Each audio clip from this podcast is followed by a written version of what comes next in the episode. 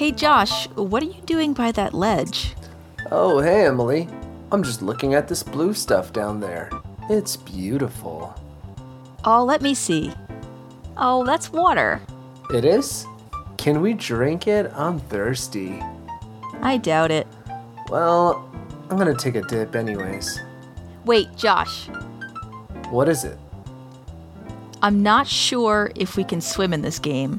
You might die as soon as you hit the water, or you might fall through to the bottom of the screen straight to your doom. What the heck? Then again, we might need to swim to get to the next checkpoint.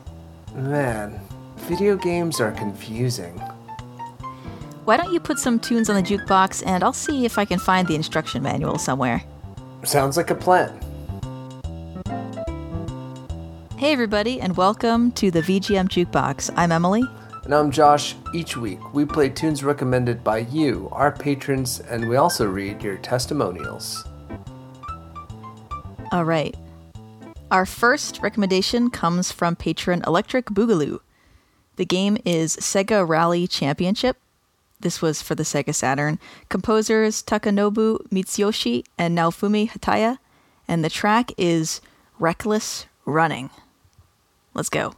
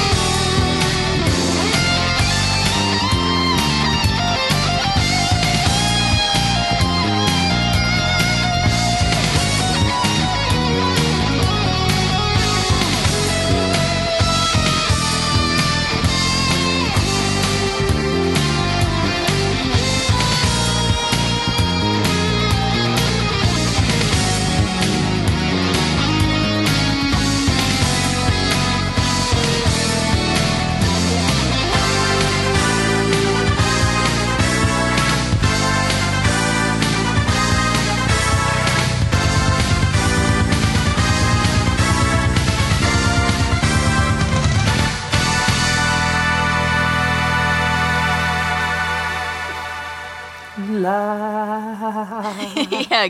Da. Electric Boogaloo says, "Hey guys, after suggesting a handful of mostly PS1 tracks, might as well send some awesome Sega music your way. So, when I got my Sega Saturn a few years ago, Sega Rally was one of the first games I bought for it. Since then, I've been trying to get a complete collection of Model 2 arcade conversions for the console, like Daytona USA, Last Bronx, and Virtua Cop. There's still a few games I need to get a complete set, but I'm confident that I'm gonna reach that goal.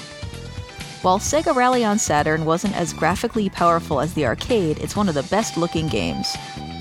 The driving controls with finesse, and the extra features like the two-player split-screen mode, time attack mode, and unlockable car really added to the game. The best part of this version for me, though, is the updated soundtrack. The Saturn soundtrack, arranged by Takeyuki Hijikata, takes Takanobu Mitsuyoshi's original arcade compositions and greatly expands them with a longer runtime and some extra guitar flair. Reckless Running, which plays during the practice mode, really brings out the heavy bass, the catchy synth, and powerful electric guitar that really encapsulates the hard rock and easygoing mixture that Sega Rally soundtrack brings."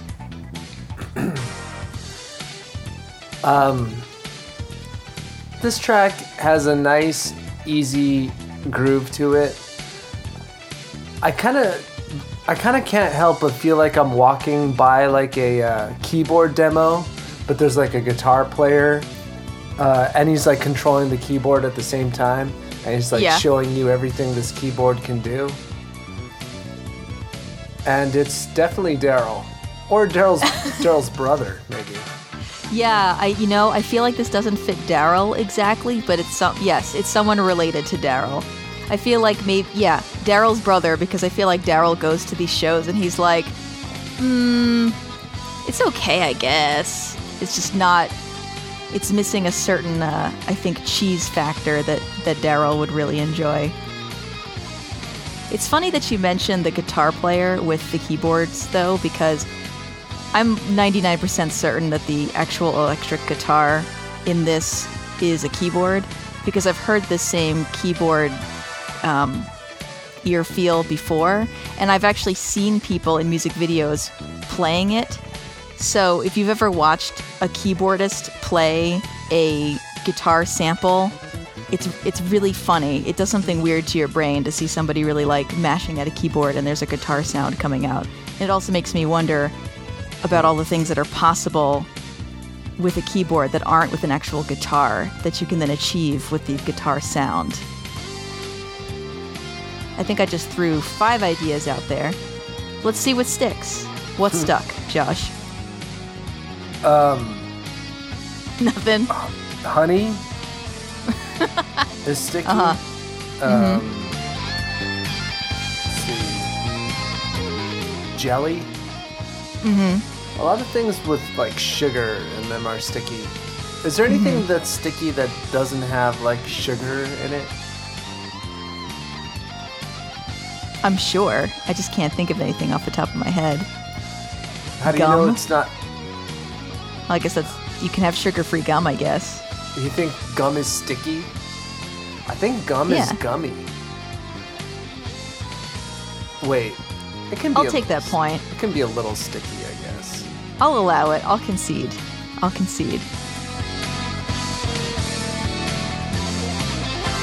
What's Daryl's brother's name? Good question. That's going to be a sticking point through this episode. Yes. To name this person. Well, here's the question. Yeah. What are Daryl's parents like? Because I feel like that's going to dictate whether they named the kids with some kind of theme or named them both with the same letter starting their names, or if the brother's going to have a completely random name. Daryl's father was in the men's choir, and Daryl's mom was a folk singer at coffee shops, maybe something like that.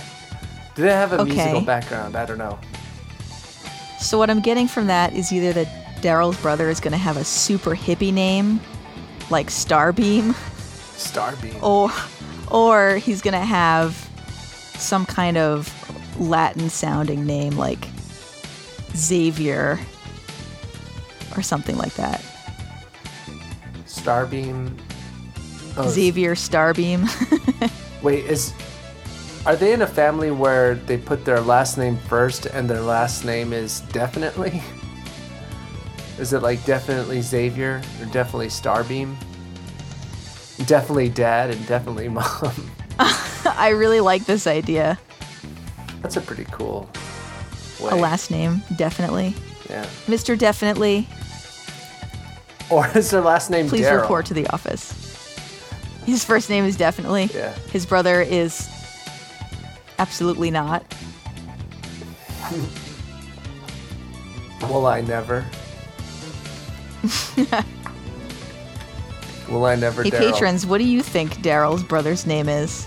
You could throw it to the patrons to solve this. Although I do think that Xavier Starbeam actually sounds like a stage name of some kind. Like a... Oh, probably because it's making me think of Ziggy Stardust. Oh, I thought by stage name, I thought you meant like the name of a level. Which no. I was pretty confused about. No, that's funny. You were in the video game part of your brain, which makes a lot of sense. I will say that I do have an attachment to that electric guitar lead.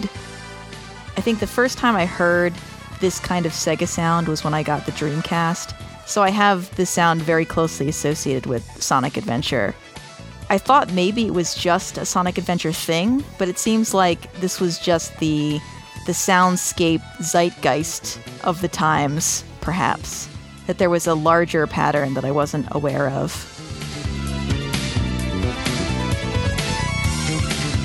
Yeah. This song sounds like it's playing in like a real estate video or something like that. Really? Yeah. It's a really intense real estate video. Yeah, it's just when they're doing like the chopper views. I guess now they'd be in drones, but you see the whole neighborhood and like people surfing. It's like a really cool neighborhood. Oh, I see what you mean. I get it. Anyways. Let's discover this new real estate that was recommended to us by Ed, or Ruiner9. This game is Huzero, or Huzero. The track is Big Blue.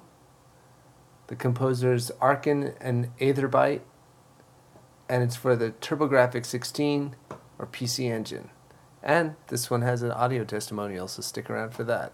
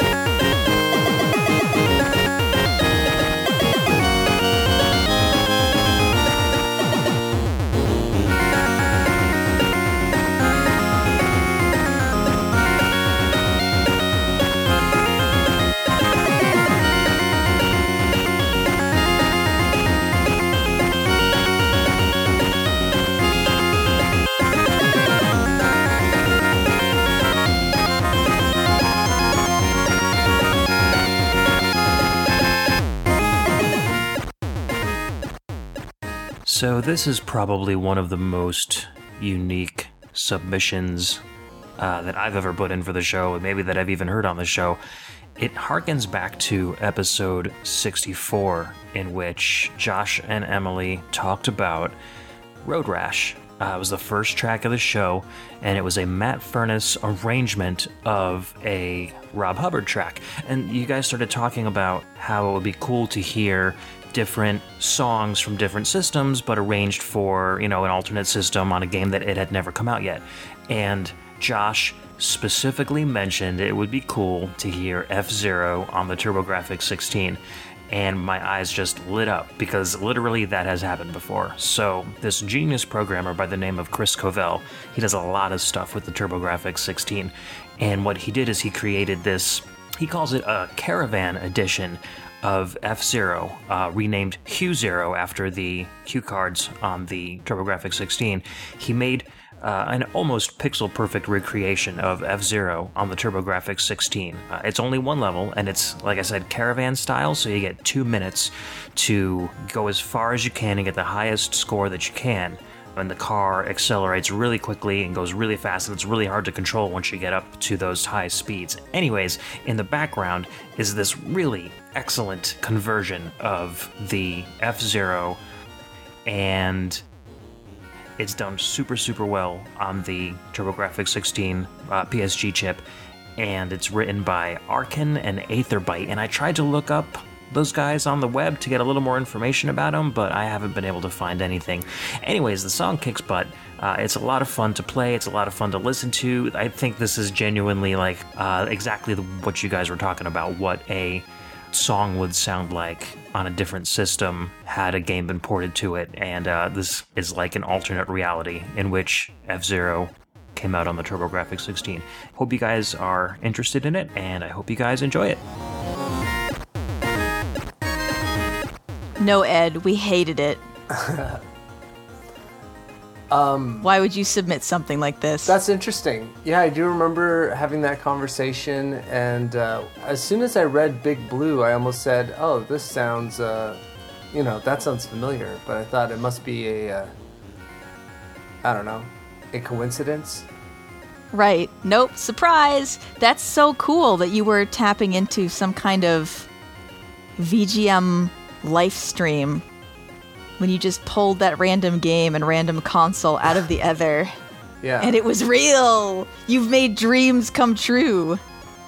Yep. I did it. I was actually using a potion during that episode. I don't know if you saw. No, I didn't. Ah. Yeah. Have you been going through my stash? No, I got this one off of a skeleton. A dead skeleton. Cool. Because I was going to say, I'm going to have to restock my inventory. Keep careful note of when things walk away.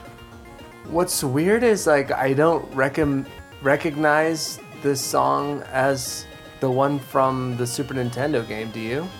Oh, I do, absolutely, yeah. Oh, maybe I just don't know that one. I should check out this whole soundtrack then. Big Blue. The of F-Zero, or because I think of Who Zero. I think Ed's saying that there's only this one track in it. Oh, never mind. I think that's what he's saying. But what I find really interesting is that F-Zero is this beloved game. It has an amazing soundtrack. It surprises me that Big Blue tends to be the fan favorite. There are tons of covers of it all over the internet. On YouTube, you can find tons of musicians.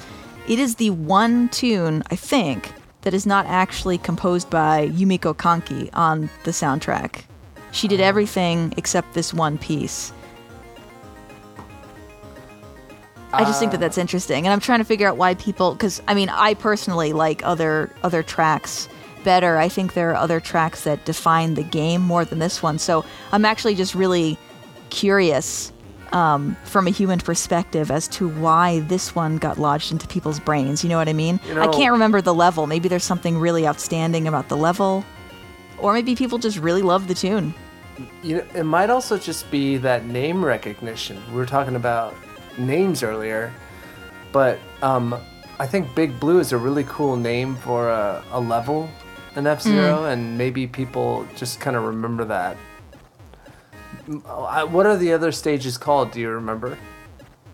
I remember the names of the music.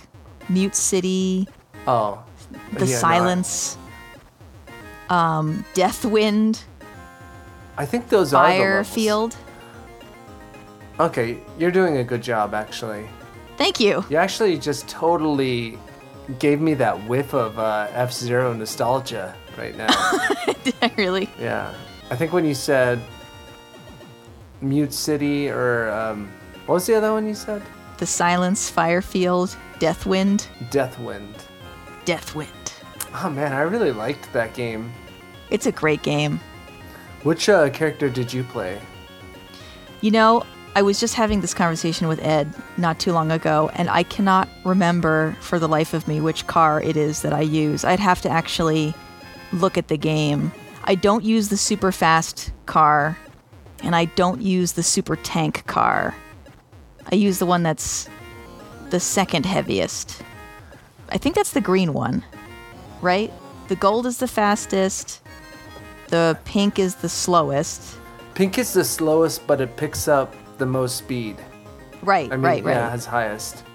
And then there's the blue falcon, which is like the balanced one. Yeah. So it must be the green one that I use. I must use the green one.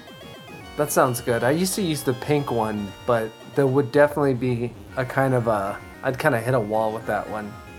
Right. Literally. No. And then the match is over. There's no walls in that game. There's only those spicy meatballs on the side. Those count as walls. I was using the term wall loosely, okay? No, you're right. There's an invisible barrier, and then there are these things that suck your energy out if you get too close to them or whatever. Right. That game is one of the games... That is one of those games that is fun even when you're doing really badly. I love games that are just funny when you're doing badly. One of my husband's favorite things to do is just to turn around and drive the race the wrong way and just try to hit into every car. Oh, yeah. And I don't know why that's so amusing, but it's so funny to me. I love it.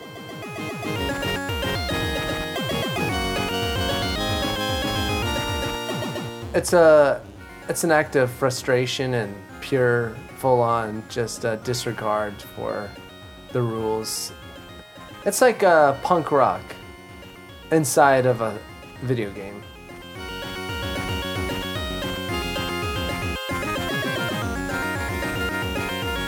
I'm only not responding because I got lost in a memory that I was trying to make sense. And I was thinking, maybe I should talk about this, and I thought, nah, maybe not, it's not actually interesting. Well, but I got stuck in a loop in my head. What was it? Oh, I was just thinking that I was randomly remembering an arcade cabinet that I saw, I think, in an ice cream parlor on Long Beach Island, Camo Worms. Maybe you remember this. Mm. And I think it was F-Zero. I remember seeing the gameplay, and I remember thinking that I didn't understand... why when I drove over certain parts of the road that a little ship came down and went wob, wob, wob, wob, wob. And oh, yeah. I hadn't thought about this in, I don't know, 2 decades. And now I'm realizing that must have been F-Zero, but did an F-Zero arcade game exist? Am I just confused? I don't know if you're confused or not, but it was completely worth it to hear that story. To hear you say "wob wob wob," wob wob wob wob wob wob wob. Yeah, it looks like there was an F-Zero arcade game. I wonder if there's another game that has that function though. I wonder if that's actually a convention to have a power-up ship drop down. That's interesting. F-Zero AX. It came out in 2004 though. Yeah, no, this couldn't have been it. Yeah. Well, anyway, maybe I'm confused. Maybe I saw a YouTube clip of this game and I just now pasted it over the skeleton of a memory and created a new reality. And now that I've said it, maybe Ed's going to write in and let me know that really happened. So, yeah, awesome. He was there too. Yeah. Long Beach Island. Yep. All right. Well, while we wait for that dream to manifest, why don't we move on to our next track? This comes to us from patron Mega J. The game is Luigi's Mansion. The composers are Kazumi Totaka and Shinobu Tanaka. The console is the GameCube, and this is Training. Oh yeah.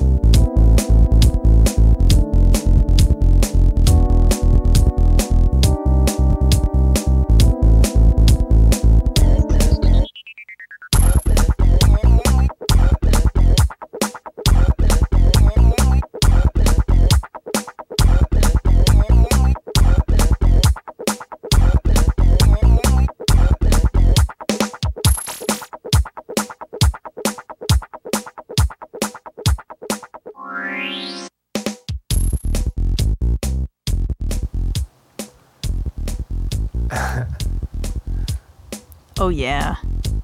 Wow. Mega J writes, bass. Mega J knows what he's talking about. I hope you're listening yes. with headphones on, but if not, just pump that volume. I feel like this is like the platonic ideal of bass. It's almost like I can hear every vibration that's happening. Bass is like 100, something like that, vibrations per second, right? Sure. I don't actually know. That's fascinating. Continue. Let's find out. I want to know now. I'm not really 100% sure where bass starts, but it has to do with tonality in some cases, but also being on the bass clef, you have to be below a certain number of vibrations per second. Mm-hmm. And I feel like I can feel each one in this. There is a very interesting texture to that bass. It feels very strange to me. I'm still processing how I feel about this feeling. Mm-hmm.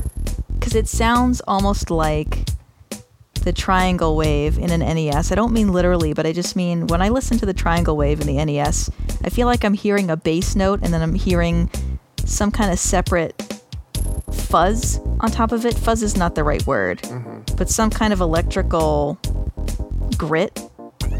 And I feel like the distortion on this is doing the same thing. You hear the very deep bass notes, but then there's also grit on top of it.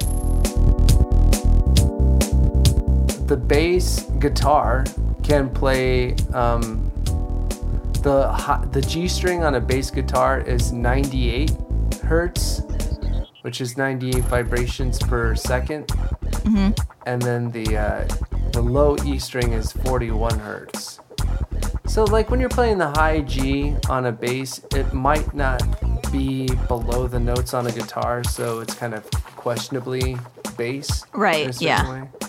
But what did I guess? 50? 100. Did I say 100? Didn't you say 100? Yeah, you guessed 100. Maybe so you were right on the nose. Yeah, I guess I was okay. I did okay. You were 2 hertz off. That's a 98. A plus. Although, yeah, you're not supposed to be able to hear those individual vibrations, but something about this song makes me feel like I can. So this track makes me think of a band that I actually went to see live. For my 18th birthday, my brother took me to the Bowery Ballroom in New York City. Because you can't get in there unless you're 18. So I turned 18 and he said, we're going and we're going to go see this band together. Because my brother's a musician and he would go into New York City all the time to see bands play. And we saw a band called Oh my gosh, I'm blanking out. I want to say New Order, but it's not New Order. What the heck am I thinking of? Well, I can tell you that the album name is Gone, Gone, Gone. Hold on a second. Okay, I just have a question, maybe for you, but maybe the listener too, while you look that up.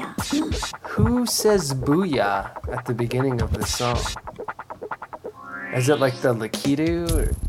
Is it Luigi? Is it a shy guy? Who says booyah? That's a very interesting question. I'm not sure. It's not Luigi.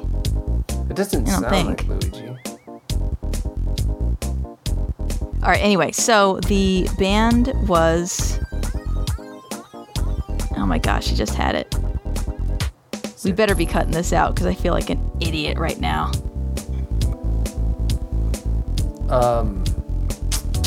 Oh, I know. It's the New Deal. Okay, that's what it is. Jeez, that took so long.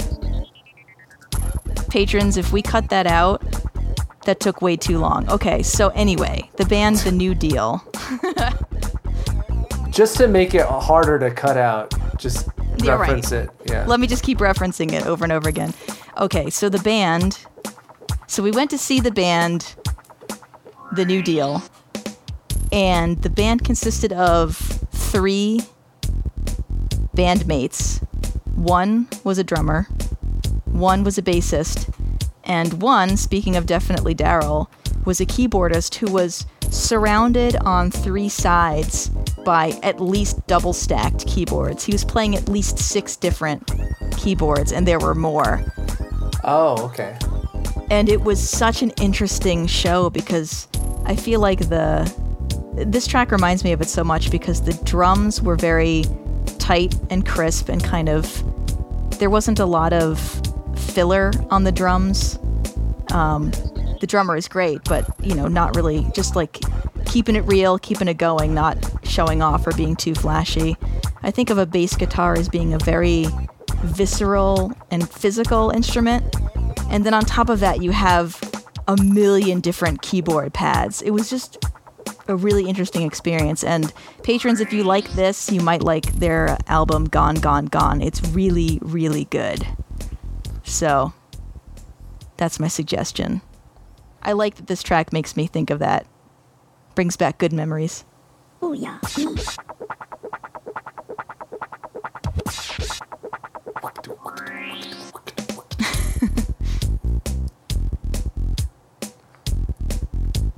I'm going to guess that's a boo. Oh, saying booyah? Oh, yeah, because he says boo. And it just sounds cute and small. It's totally not a dry bone sound. Does Booyah, does Boo say anything else? Is Boo's name Booyah? Booyah the Boo?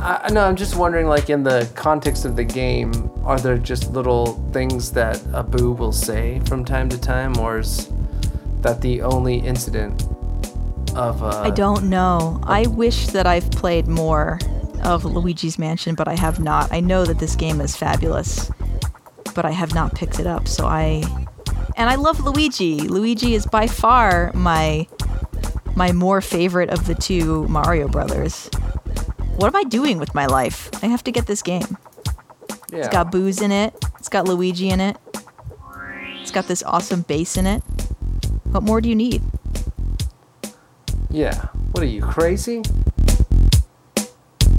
Did you know that there is an arcade cabinet of Luigi's Mansion? Do you know about the gameplay of this game? Do you know what you're doing in this game? You're busting ghosts?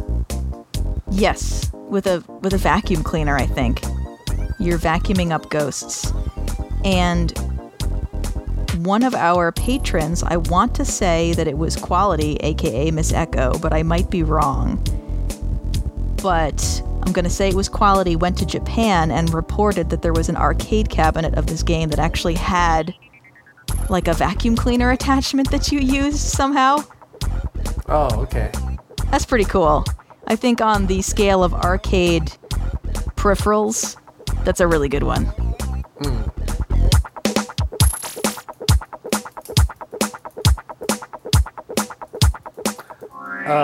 Yeah, I want to play the game, kind of. It's probably, I can't lie, it's probably 28th on my list. It's probably 56th on my list of games I want to play. I'm sure it's good, though. Oh, yeah.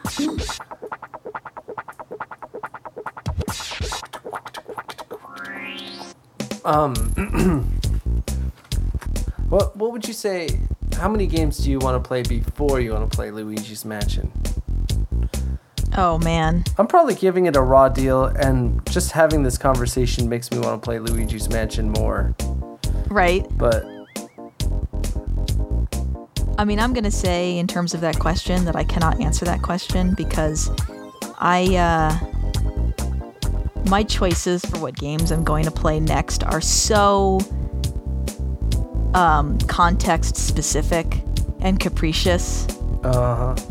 I make them very close to when I start playing them, so I just have a list of games I want to play, and there is no order, because at any time, one will just bubble up and be the one I've got to play right now. I see. Because planets align. And I'm kind of feeling like the planets are aligning on Luigi's Mansion, I gotta say. Hmm. Maybe after the summer. Maybe for Halloween. That might be kind of fun. Yeah, dude, okay, I just don't get the whole booyah thing still. I just... Josh is fixated. I just don't get it. Do these ghosts have, like, little toots? Like, In your face, boy! And they're like... little toots. Yeah. Anyways. Maybe we should ask, you know, Shy Boo's cousins. Yeah. They've all got different personalities. There's that one with the tongue sticking out and the crossed eyes. You know what it is? We just have to catch them while they're having their party. We have to sneak up on them while they're having their party, and we'll see what kind of party it is. Yeah, we should do that. I was going to say we could take a picture, but they're not going to show up on the film. So yeah, this is definitely going to be a we have to observe it situation. We haven't been back to the dungeon in a really long time. I mean, I'm just trusting that the Boos are keeping the place up because they so kindly took that real estate off of our hands. But, you know, I don't know what's going on down there. Yeah, they might be having booyah parties. Right. Booyah. Maybe they've... like completely renovated it in there, and we're gonna get in and it's gonna look like HGTV, and I'm gonna be like, guys, really, did you need granite countertops and stainless steel mashing appliances? When do you guys cook? Waste of money. But they can do whatever they want with their cash, so who am I to say? Well, I'm here to say let's listen to this next track. It was recommended to us by Utopia and Nemo. The game is Super Brothers, Sword and Sorcery. The track is Dark Flute, the composer Jim Guthrie, and the console is iPhone, and perhaps other cell phones too, I don't know. Let's take a listen.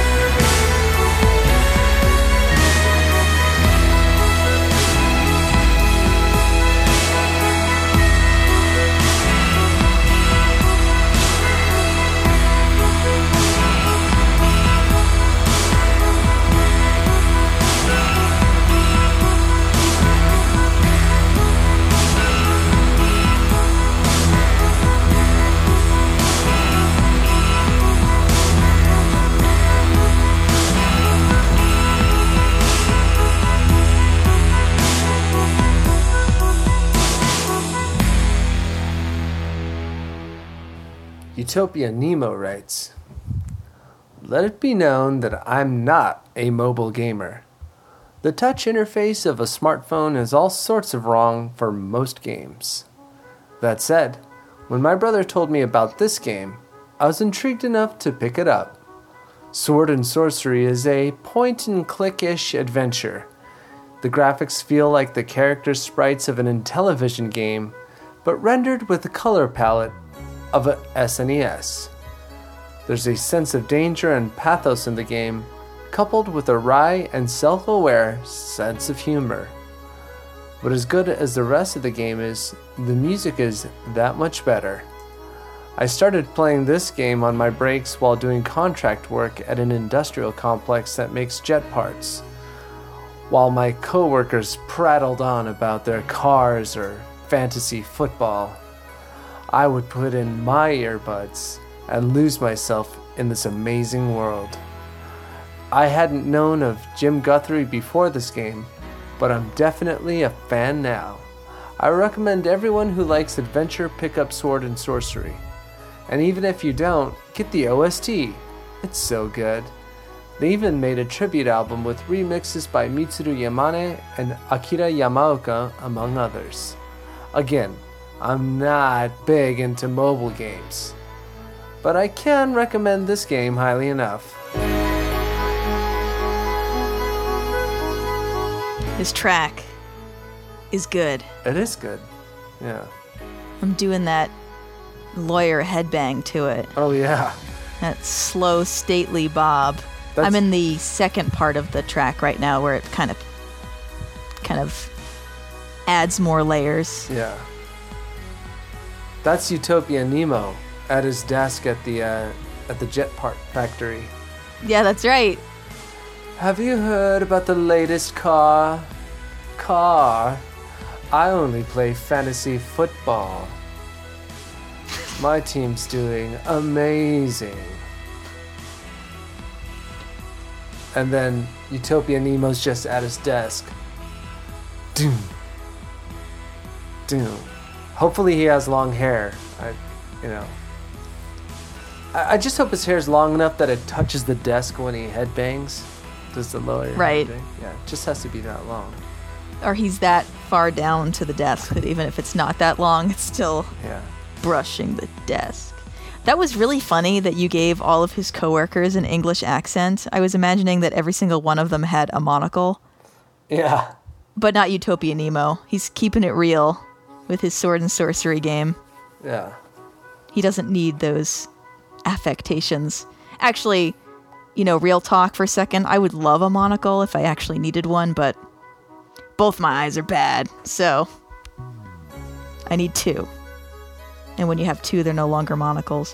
So I'm looking at the cover of what I assume is the CD release of the OST, and it's this beautiful pixelated picture of forests and what looks like some stone castle parts that have been grown over, and then a pile of amplifiers in the center with what looks like an arcade cabinet sitting on top of them. And I like this. This kind of makes me think about how, we were talking about medieval games last episode, and I was thinking about the association of video game music to the medieval setting, because video game music is really kind of the antithesis of the medieval setting, but it's what you had, so it got put together.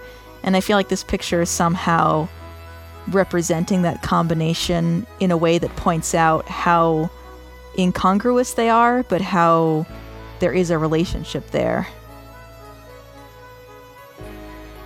If that makes sense. Do you know what I mean? Yes. Like you're walking around an RPG village set in medieval times, but you're listening to chip music.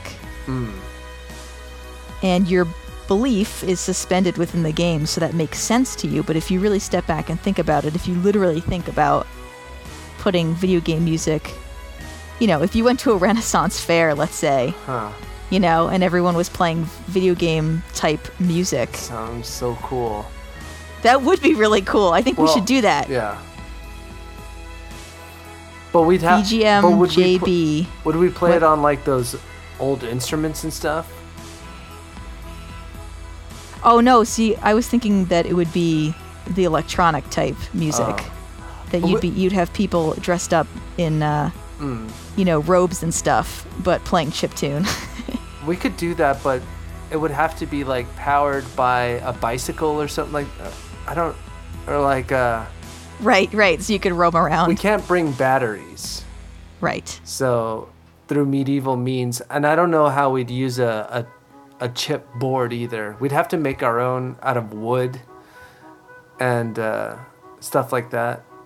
Wait, it's impossible, huh? Well, I mean, my favorite excuse when going to Ren Fair situations, you know, speaking of my bad eyesight, I wear glasses.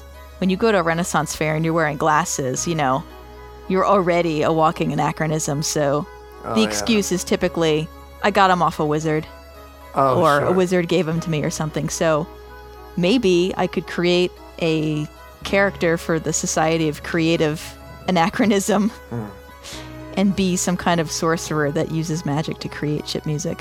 But I like that you brought up the other way around, because that would be cool too. I'm sure that people at Renaissance fairs playing actual instruments sneak in some video game tunes for sure. Yeah, that's probably true. There's got to be a lot of Zelda going on there. Well, I think it all works aesthetically, to go back to your original point, because, you know, you're looking at a bush that is 16 by 16 pixels or something like that. Right. So the fact that the music has a less acoustic sound, it all works. It is funny, though, to think about that. To travel back in time by using the most cutting-edge technology and then having it sound like it's kind of like from the future or something like that. Mm-hmm. I just want to say a couple things about mobile gamings. Please do. I'm not a mobile gamer. Let it be known. No, I'm just kidding. Actually, I was just giving you this look. I just wanted to say what mobile games that I have been playing lately, and I kind of meant to bring them up before, but I just forgot.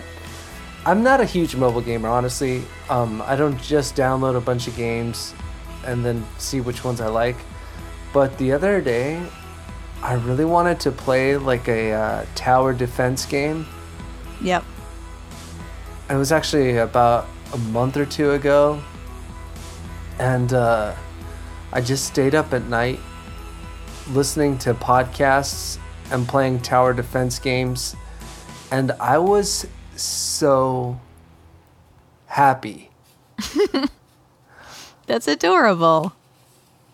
It's a very, if you know what a tower defense game is, it's very simple. It requires some strategy, and I often get that strategy wrong, maybe just for the lack of time that I spend on it, or just the lack of intelligence that I have.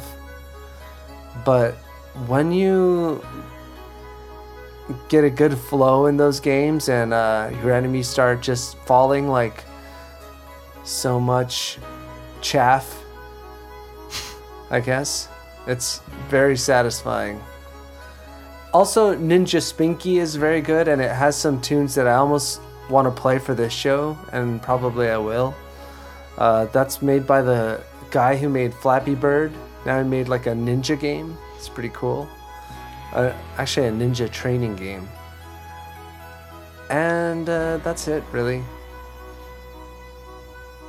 So you like tower defense, huh? Tower defense brings me back to college, I guess. College days, and this one really bad job that I had where we're just taking calls. And everyone who called you was like, let me tell you about my new car. Yeah. Yeah. I'm sorry, continue. They just call up and they'd be like, yo, what's your fantasy football team? You'd have to take the call. You'd have to humor them. Yeah. Pretend like you cared. Yeah. No, that's a great defensive line, sir.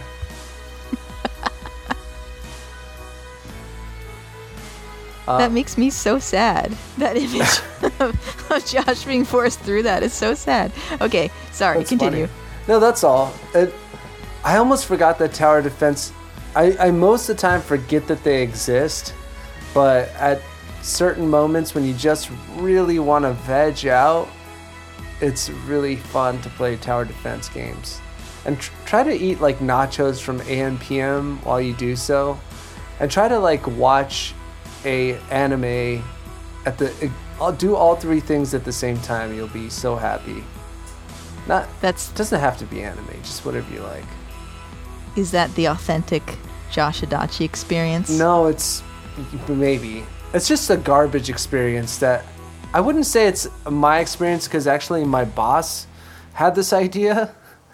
One day he's like, let's go to AMPM. He was at my worked at my terrible job. Let's go to AMPM. We'll go to Newgrounds and put up some tower defense games, and then we'll watch Fatal Fury, the movie. And I'm like, wow, that sounds so awful and so great. And but I'm not very much like that guy, actually. I don't know. I like this story. Yeah, I had gas. Good ending. That was like the and then I found $5 ending. You're supposed to put on a story to make it good. And then I had indigestion. Yeah, then my stomach hurt. So in terms of mobile gaming, I kind of have a question about this. Oh, okay. So when no one in the world says, I'm a huge mobile gamer, all anyone ever says is, I'm not a mobile gamer. Yeah. What is the line between huge mobile gamer and not? Because I would think, like in your example, Josh, you play Pokemon Go all the time. It's a defining thing for you right now. I would say that you're a huge mobile gamer, but it sounded like you were making a line between people who download a bunch of junk out of desperation to try to find something good. I'm not saying out of desperation, but just like I never try to find anything good. Oh, okay. I'll hear that like people are like, oh, Clash of Clans is really good or something, and then I just don't care, you know? Or like Candy Crush, I don't care. I'm not going to download it. But just once in a while, something will work out on that platform. But are those people necessarily... Are huge mobile gamers defined by the gamut of games they know and play? So if you play one, but you play it all the time, are you not a huge... I think this is just getting at... I see what you mean. What this is getting at is... kind of like gatekeeping, and how it can be confusing and sometimes pointless when people try to draw these lines about... There's almost no gatekeeper, though, for the mobile game hardcore fans. Yeah. There's nobody going to be like, no way, dude, you don't play mobile games like I play mobile games. Because nobody wants to be that guy. Right, well, that's true. The gatekeeping is when people try to keep the mobile gamers out. When they're saying, you're not, saying, yeah. That's not real video gaming, it's just Candy Crush. You know, that kind of thing. I would say a lot of times that feels accurate. There's some good mobile games that remind me more of the old arcade games. And that has, I think, a degree of, cachet, or it could potentially have cachet. It's kind of like games where you're on a bike and you have to jump over puddles or something in a way that feels reminiscent to Super Mario Brothers or something like that. Right. That has cachet in a certain way, because it's like Twitch gaming. But so much mobile gaming is kind of like tower defense, but on this like super grand scale where you're waiting for all these different little updates that you're trying to do, and you have to wait like 8 hours to get 8 coins so you can buy a new house or something like that. And then like, oh, now that I got this new house, now I can make this new man, and now that I made this new man, now I can build this other building. And like, it's kind of like this weird waiting thing that they're always trying to make you just spend money, I guess. Right. I was like, do you want to wait 8 hours or just give me $2? And I get it. So much of mobile gaming is that it's, I think, embarrassing to be a part of it. So, all right. So here's my question off of that, though. What is the difference between paying a mobile game so you can do something, and putting quarters into an arcade machine to continue your game when you lose your lives. Isn't that the same kind of transaction? And I like that you made that comparison between old school arcade games and mobile games, because that's what I think. I think that mobile games are closer to arcade games than anything else, and the arcade scene is so intense, and people are revered who are great at those games. And I just feel like those two things are just very, very similar. I mean, there is a monetary nature to being good at an arcade game, right? If you only have $1 to spend, but I have $5 to spend, I'm going to get better at an arcade game than you because I'm going to get more practice. You know what I mean? Mm-hmm, mm-hmm. Yeah, well, I think there is a fundamental difference, though, between, just to go back to what you said at the beginning, where you said, isn't it different to put in money to play a game versus, or isn't it the same to put in money to play an arcade game versus what you're doing on a mobile game? Well, on the mobile game, actually, so the arcade game, it's like, put in 25 cents and prove your skill. But in a mobile game, it's like, put in $1 and make this easier on yourself. You know, it's a little different. So, I see it. I see how it's different, but I also see how it's the same, because to be hard on yourself with an arcade game would be to start from the beginning every time you lose, instead of just picking right up where you left off because you had a quarter. You know what I mean? This is just something I think about a lot. I just think it's an interesting thing to consider. It never occurred to me before that people who had more money to spend would get better at an arcade game before. It just never occurred to me until a couple months ago. So I've just been mulling it over. Sorry to drag you through that whole thing. I'm actually really interested in it. Oh, no, I was thinking about that. That's interesting. But then, okay, so then what'll happen is the person who gets really good at the arcade game suddenly doesn't have to spend as much money to score as high. But the person who got good at the mobile game, depends on the mobile game, first of all. Like I said, there are like Twitch games on the mobile, but there are also just like these weird games that feed into your desire to just watch things happen. Okay. And you can't replicate, I don't know, actually, I could be wrong, because Clash of Clans is supposed to be cool. I don't know. But I was going to say you can't replicate that experience of showing your skill by spending money in a mobile game. But then again, I'm probably wrong, because like StarCraft was like a lot of mobile games just without the monetary transaction. Or without the microtransactions.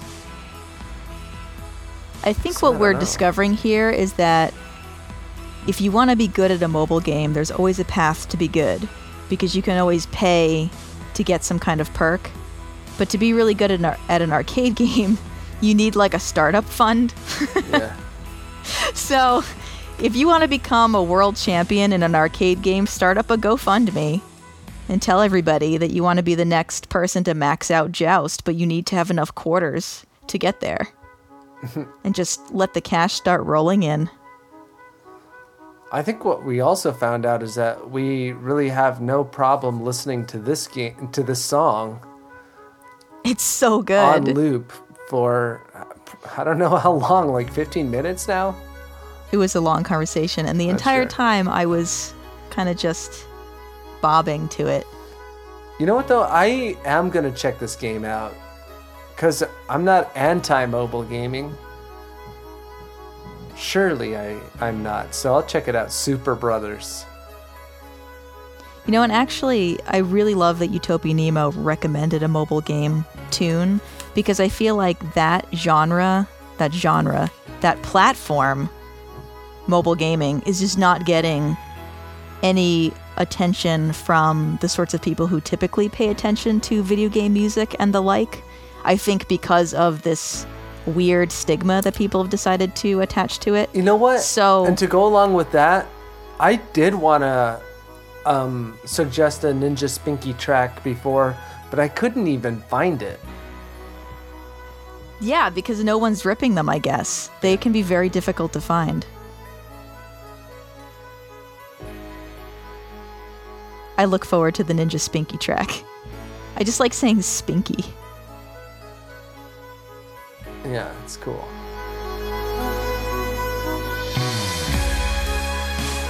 All right. Well, let's go from the current future to the not-so-distant past with our last recommendation. That was so beautiful that I made Thank me you. Laugh. Okay. I wasn't sure if it was really bad or really good when you put your head in your hands like that. This comes to us from patron Latak. The game is Wario Land 3 for the Game Boy Color. The track is A Peaceful Village / A Town in Chaos Day, so there must be a night version. And the composer is Kazue Ishikawa. So let's have a listen.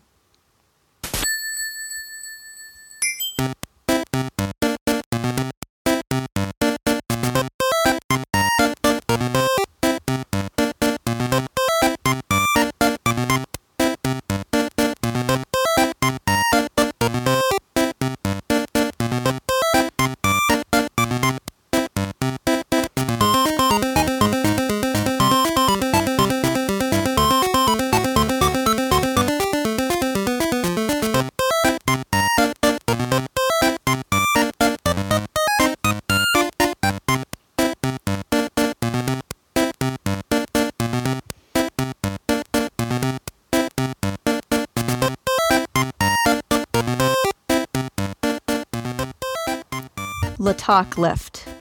No testimonial. Oh man, what a hot track to just drop on us like this and just leave us here. Pulling of the messenger on us. Does this track remind you of anything? Of another song, not a video game song? Like the Smurfs or something like that? I don't know, actually. I think if it rang a bell, it would ring a really intense bell. I actually had to look up this tune on YouTube and make sure it wasn't exactly the same. This sounds so similar to the Baby Elephant Walk. Oh. I'm going to have to mute it so I can sing it. The Baby Elephant Walk goes... do do do do do do do do do. Oh, yeah. Do do do do do do do do do do. It's a jazz standard. Cool. And I thought that was really interesting. I was wondering if that was on purpose because it's got the same rhythm. It has almost the same notes. Or if this was just another example of a very similar tune coming out of two completely unrelated sources. I see what you're saying. Yeah, I get that. That's cool.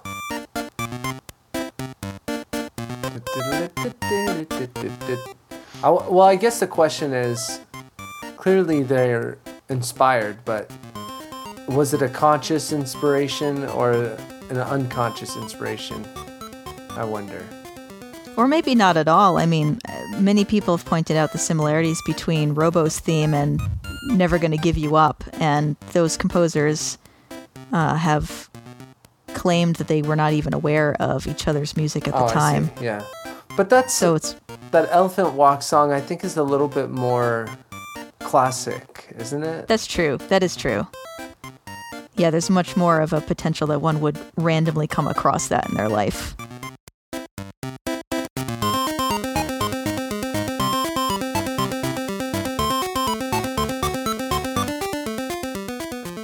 I love the original Wario Land. For a long time, the first Wario Land game was my favorite Mario game. Oh, really? Which seems kind of blasphemous because it's so different from the regular Mario style. I just loved it to pieces. Well, how would you describe the difference in gameplay? Wario Land was much more about exploration because you had to find the hidden keys and then find the doors that would lead you to treasure. It was slower and more plodding. It was less about pixel perfect jumps. Mm-hmm. So it was kind of, somehow it was both more slow and plodding, but also more wacky and destructive. You break everything in that game. And you're stomping on things with your butt and so forth. Mm. It has a very interesting sense of humor, I think, is what I really like about Wario as a character. Mm-hmm. There's Mario, who's like the star child. There's Luigi, who's the neurotic younger sibling, right? Who's trying to kind of live up to his brother. And then there's Wario, who's the disgusting, smelly man who just doesn't care about you. Do you like that? Do you appreciate that, Wario's take on life? Yeah. Yes. I do. I like that he's refreshingly without any kind of loyalty whatsoever.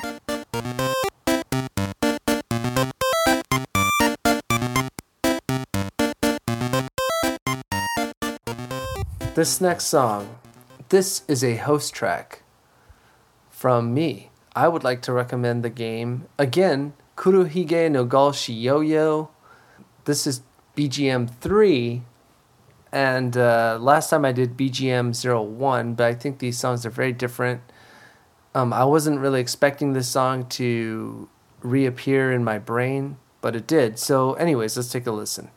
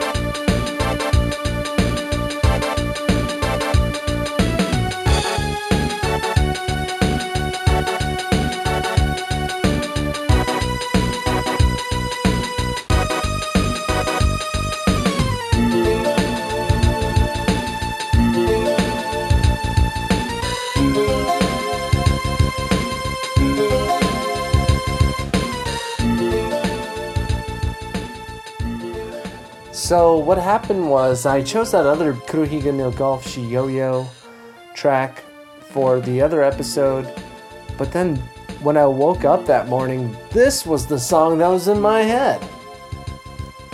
And I actually forgot the cute melody from BGM01. Even earlier today, the song just popped up in my head. I was walking out of the bathroom, I'm like, oh, that song's back. And I think what I didn't really like about it before was the that tense middle section. Yep, I'm it's there right like, now. I know what you mean. Because it's like not. It is golfy though, but it's golfy in a different way. But I was thinking like, oh, it doesn't have like a catchy little melody to sing along to, but I still like that middle part. I like that middle part more now, and the whole vibe at the beginning, that chill vibe is. It's so cool. It's so cool and watery. Yeah. I feel like I'm in a watery cave. By the way, who was the composer on this one? The composer is unknown. Oh, okay.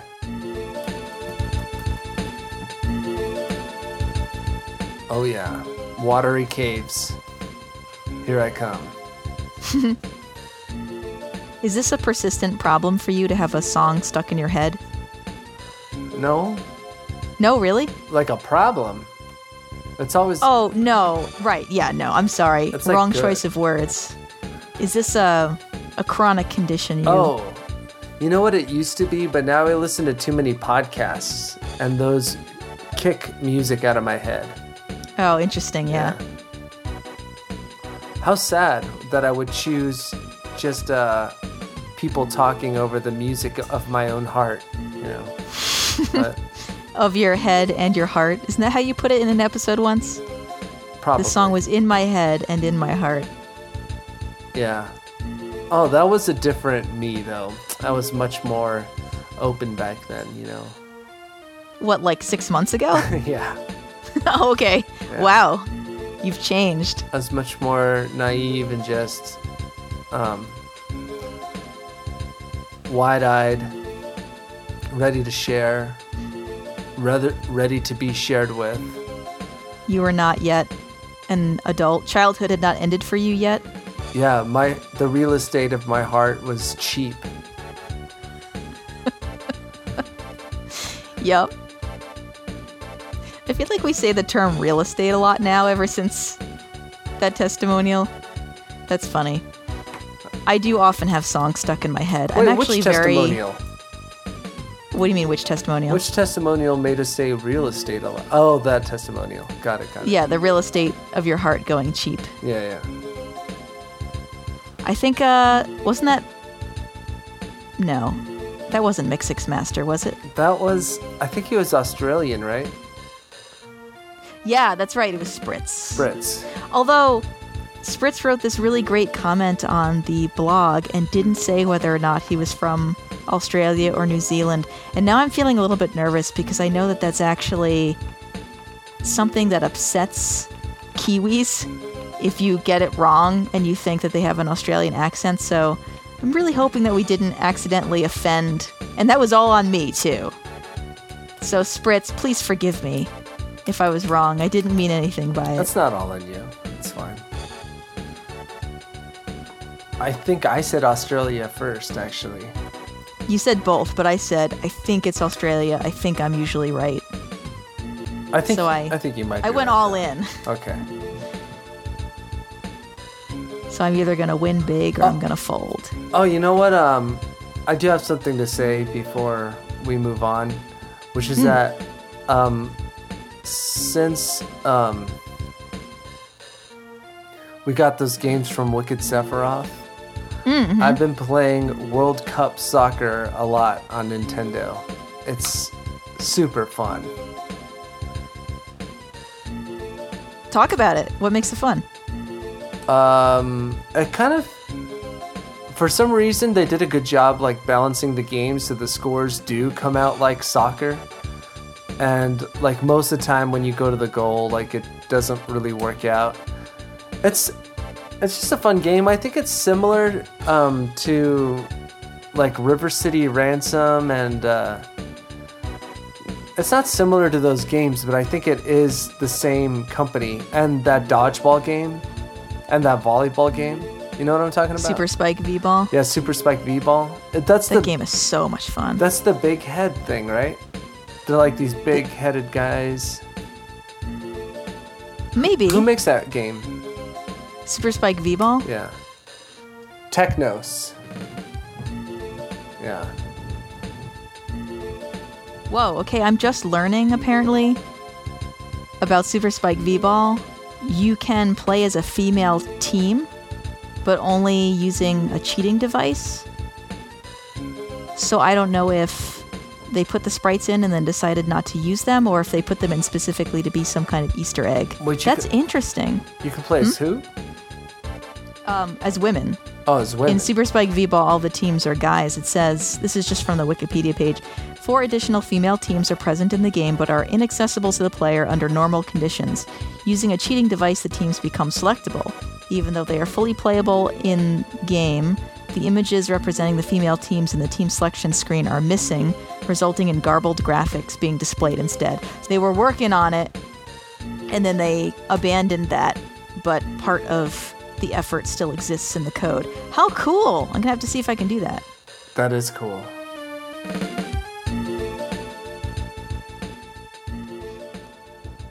Okay, well, guess what?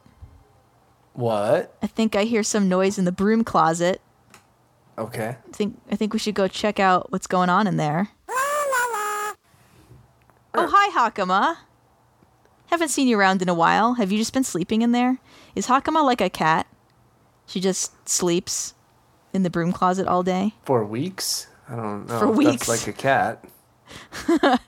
But now she wants some attention. So we have something very special. We have a Mixxix by Mixxmaster. I'm going to call them Mixxes. Okay.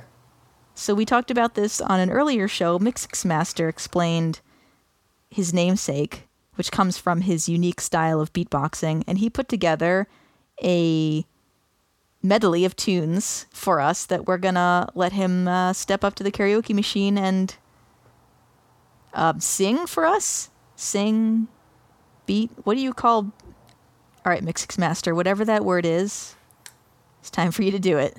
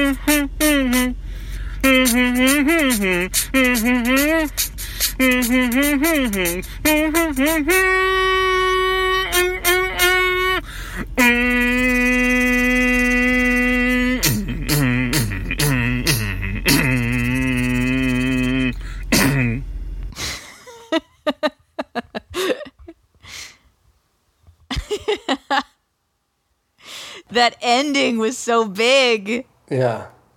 That was great. Thank you, Mixxmaster. That was Mixxmaster, everybody. With a patented Mixx. So Josh and I were actually trying to name all the songs as we were going. We got them all except for one. The first track remains a mystery to us, but number 2 was A Journey to Silius Tune. 3 was Zelda. 4 was Zelda Link to the Past, and 5 was Super Mario Brothers. Actually, mostly you figured them out. I only knew the 2 obvious ones. But da, da, da, da, da. Well, that's, 50%. Yeah, and but you knew all the ones that I knew. So I wasn't really helping you, you know what I mean? It doesn't matter. Thanks for giving me credit for doing nothing. I had to think about the Journey to Silius one, though. That's such a good tune. That was so cool. This actually makes me think. So first of all, that mystery track, patrons, help us out. What's that first track? And this kind of makes me feel like this might be kind of fun to have Mixxmaster put together a montage that we then have to guess, or that the patrons have to guess. What if we kind of put them up on our site somewhere? Yeah, totally. Well, that's fun. Oh, I see what you mean. Like, in the future, make posts that are just like guess this track posts or something. Yeah, the Mixxix challenge. Oh, that's a good one. Yes, or something like that. I would love that. I can't say we're going to give out any prizes, but I feel like the patrons are the kind of people who would just like that kind of. They want that kind of challenge, you know. They want to be challenged and they want to put in the quarter and prove themselves. Definitely. And also, if you know the first track, see if you can be the first to name it in the comment section. Yeah, please. That's driving me crazy. I know it. There are little flashes of realization that happen while I'm listening to it, but I just can't. I can't make it work in my head. I also kind of want to point out how good Mixxmaster's transitions are. You know, he's not just like, here's tune one, here's tune two. He really thinks about how he's going to make the drums and the musical statements kind of fit together. That's very cool. Yep. All right. I was kind of thinking about doing a segment here, but this episode's really long. Should we go for it? Yeah, let's do it.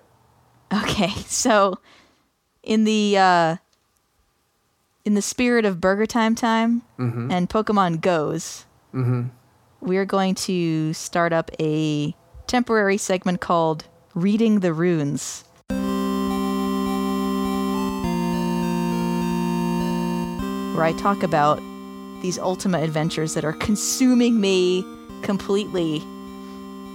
I am so obsessed with this game, I can't even tell you. So I'm trying to remember where we last left off when I was just describing putting all the pieces together and things like that.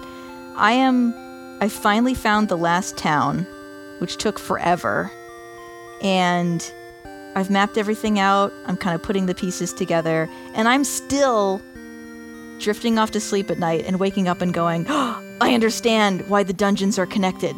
Just having these, what I'm now calling Ultima epiphanies, where I'm just struck with how things are still new to me, even though I feel like I have to have done it all by now. I have to know it all by now. The other night, I went into a dungeon for the first time, so I kind of focused on just doing quests on the surface of the world, which just involved talking to people and getting information from people and knowing who to go to find out information. But I went into my first dungeon, and the dungeons are first-person perspective, so it looks like Doom down there. But it's, when you press, forward, you move forward by a screen. So it's not even smooth moving, you know what I mean? Uh-huh. And first-person dungeon crawling like this is so difficult for me to do. It's even just difficult for me to understand when I'm driving around in the world which direction I'm pointed in. So I was really trying to find a way to make this make sense in terms of mapping, because up to this point, I've been looking at towns from the air, an aerial view. That's very easy to map, but this first-person perspective thing was really messing me up. So I actually, at night, went out to a pharmacy to buy graph paper so that I could map my way through these dungeons. I have not graphed a dungeon since I was in middle school.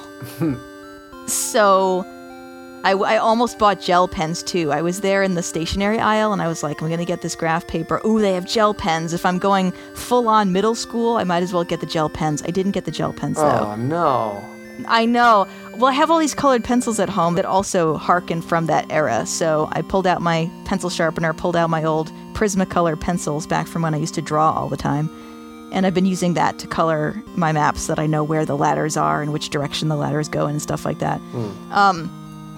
I was probably having like the closest thing to a substance inspired flashback that one could have while I was there in my retro room mapping a dungeon, smelling those pencils. It was totally 2000 all over again for me.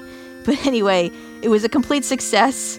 I understand what I'm doing in the dungeons now because that works for me to actually do it on graph paper. And I've just been having the best time, but it's a completely new gameplay approach. I'd spent like 3 full days doing everything on the surface that I possibly could, putting together all this dialogue, following trails, doing detective work. And then I get into the dungeons and I have to learn a completely new way of interfacing with this game. And it was, I mean, this game is so demanding of you, you know? You just constantly have to be investing a ton of effort and time into it. And the fact that I actually went out and bought graph paper to do it, I think, was a testament to how deep I am in this. That I wasn't like, oh, forget it, I'm so tired. You know, sometimes you play a game and they throw something completely new at you in the last level and you're like, oh, what a cheap trick. But this was just like, I can do this. I'm an avatar. I am an avatar right now. Wait. I've maxed out all my virtues. What? What? Oh, so you're... Wait, isn't that the goal of the game? So, yeah, I mean, partly. And I thought that was the goal of the game, but again, you just keep discovering more and more stuff. So the point of the game is to max out your virtues and become the best person.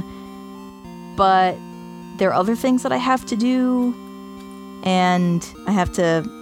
You know, it's kind of like as I'm going, I'm discovering that there's something bigger going on. I don't even know how the game is going to end, you know? Like, I don't feel like the game is traditional enough that I can count on there being a final boss. And yet, I did get magical armor and magical weapons that I'm going to assume can only be used against... It's going to be like... My assumption is it's going to be the only thing that can do damage to the final enemy. Mm. But I don't really know if the game is even set up that way. I'm wondering if maybe the last thing I'm going to come across in the game is some kind of temptation or something. Like, will you be the hero or will you not? And not have it focus on taking down some kind of evil villain, if that makes any sense. What if you already beat the game, just like you assume, but there's just a bunch of side quests that are what you're doing now? Maybe... Would I be disappointed? Is that what you're asking me? No, not that... Would you?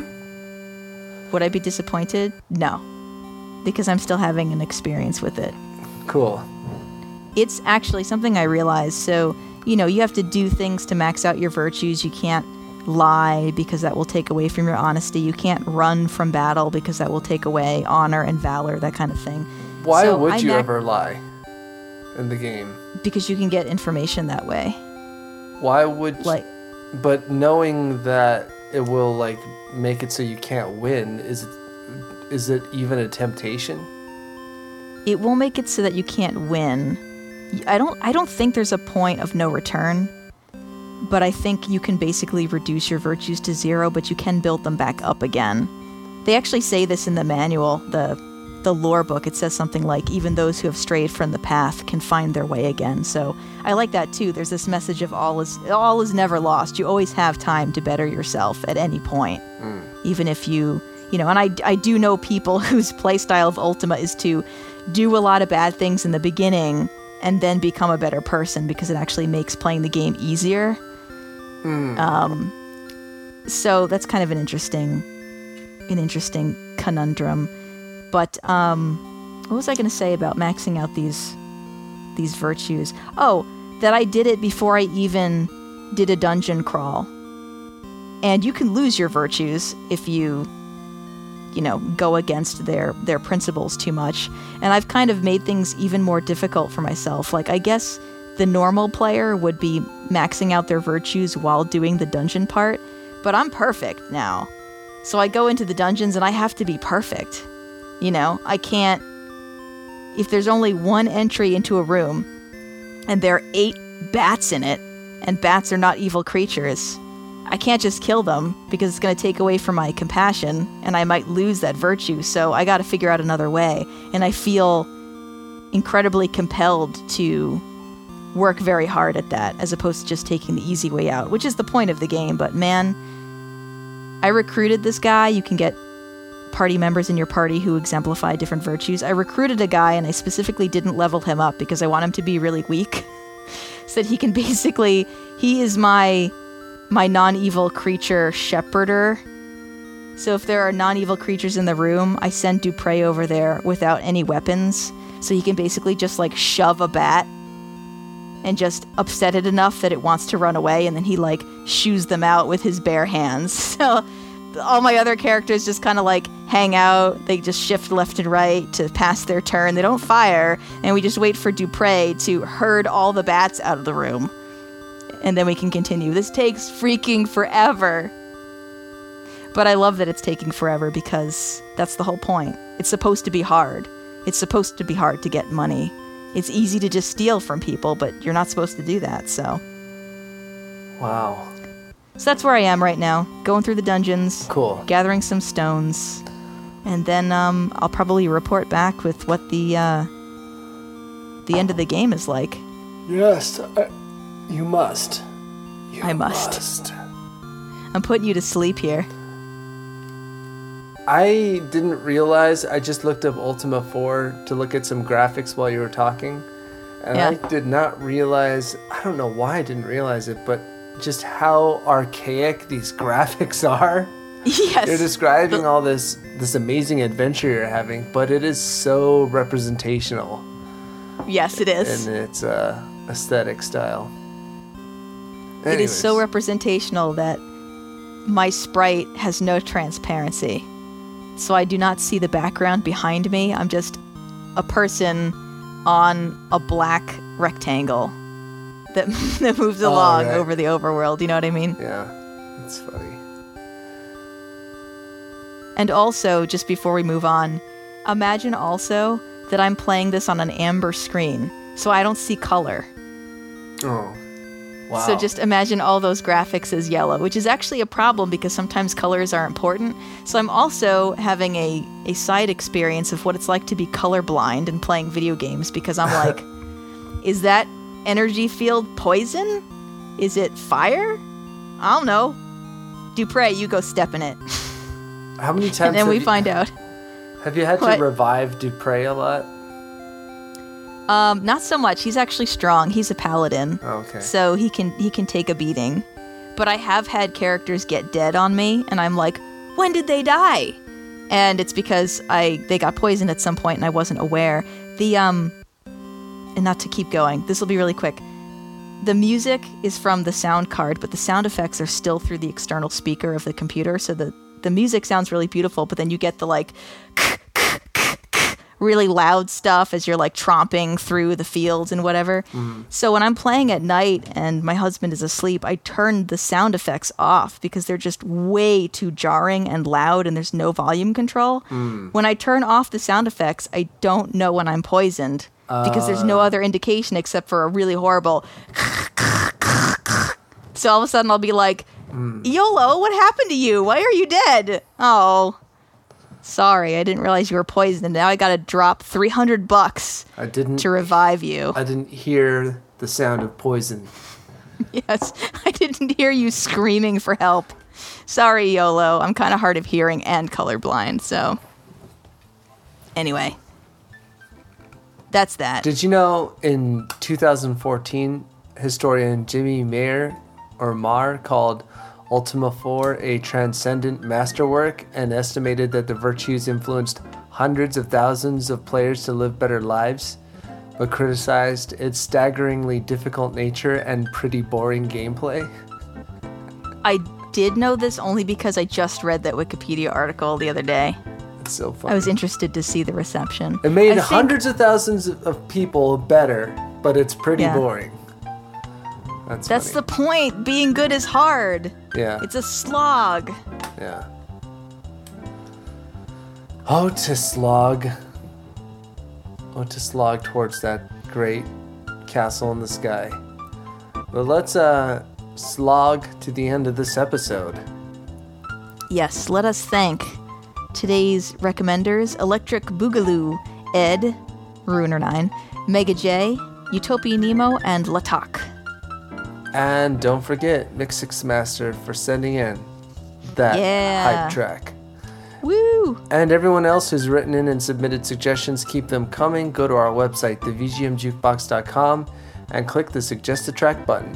Or go to submit.thevgmjukebox.com to send your recommendations our way. Send us an email at insertcoin@thevgmjukebox.com or snail mail at the VGM Jukebox, P.O. Box 26959, Los Angeles, California, 90026. You can follow us on Twitter at VGMJB, and if you want to find us individually and follow Josh's Pokemon Go adventures and my Ultima experiences, Josh is at Josh Adachi again, and I am at Keeglyph. Subscribe to the podcast on iTunes or any other place. And please remember to rate and review us at the iTunes store. Please. Please, oh, that's it? Eddie. I thought there was more. It sounded like you were going to say more. I couldn't think of it. Well, you know, if you do that, it might make it easier for other people to find this podcast, and it'll make the podcast better. And it'll make you more popular and attractive. Yeah, absolutely. Guaranteed. You can join the Facebook group at facebook.com/group/thevgmjukebox. Be sure to check the bulletin board at the end of the episode to see what music and video game and podcast related projects your patrons are up to. We've got something going right now that you might be interested in. And if you want to get something on our bulletin board, do not hesitate to send us an email or contact us through any of our channels, and we will get you set up. And, you know, so, we weren't changing the sign-off, but then somebody said they actually liked the sign-off. They did. Let's do it. So, wait, hold on. You know, I feel like I had an idea about it. Instead of saying, "You mean so much to us," maybe it can be something slightly less about us, you know? Like, your memories mean so much, and they always will. Or something like that. Because that's what we're about, right? I mean, we can think about it, but I was thinking about, you know, thanking everybody for contributing their thoughts and their experiences to what becomes this podcast. Mm. Yeah, because this podcast is all about meaning something to the world, and it's all about making the world a better place by boring them, right? Yes, exactly, yes. The staggering difficulty and boredom of this podcast will influence hundreds of thousands of people into being better. Well, I get what you're saying, that yes, we do believe that your testimonies do make the world a better place and are meaningful to others. But I also think that it's okay for us to step back inside of ourselves and our subjective experience as hosts to say, no matter what this means for anybody else, you've meant a lot to us by being a part of this, you know? That's so sweet. And it's true. All right. Let's stick with it for now. And we may just wind up sticking with it. There's a lot of sugar in that, so it's sticky. Yeah. Yeah. Yeah, it's true. So, that said, patrons, you mean so much to us. And you always will.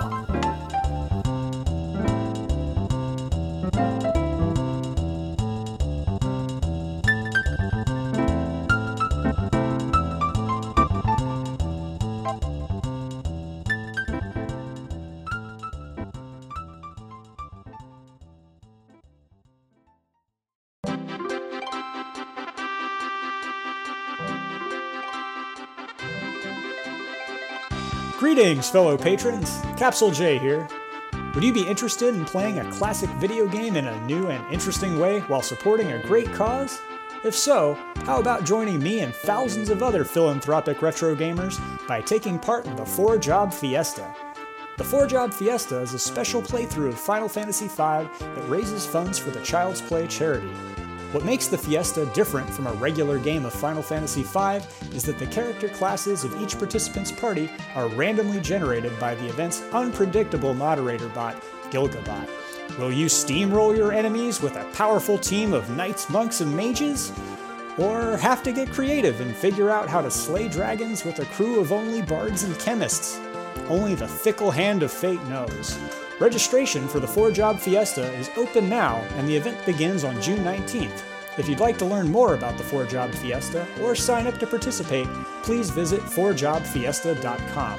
Also, if you're interested in playing concurrently with me, hit me up on Twitter, @CapsuleJ, that's CAPSULEJAY. Thanks for listening, and I'm looking forward to seeing some of you out there on the Chocobo Trail.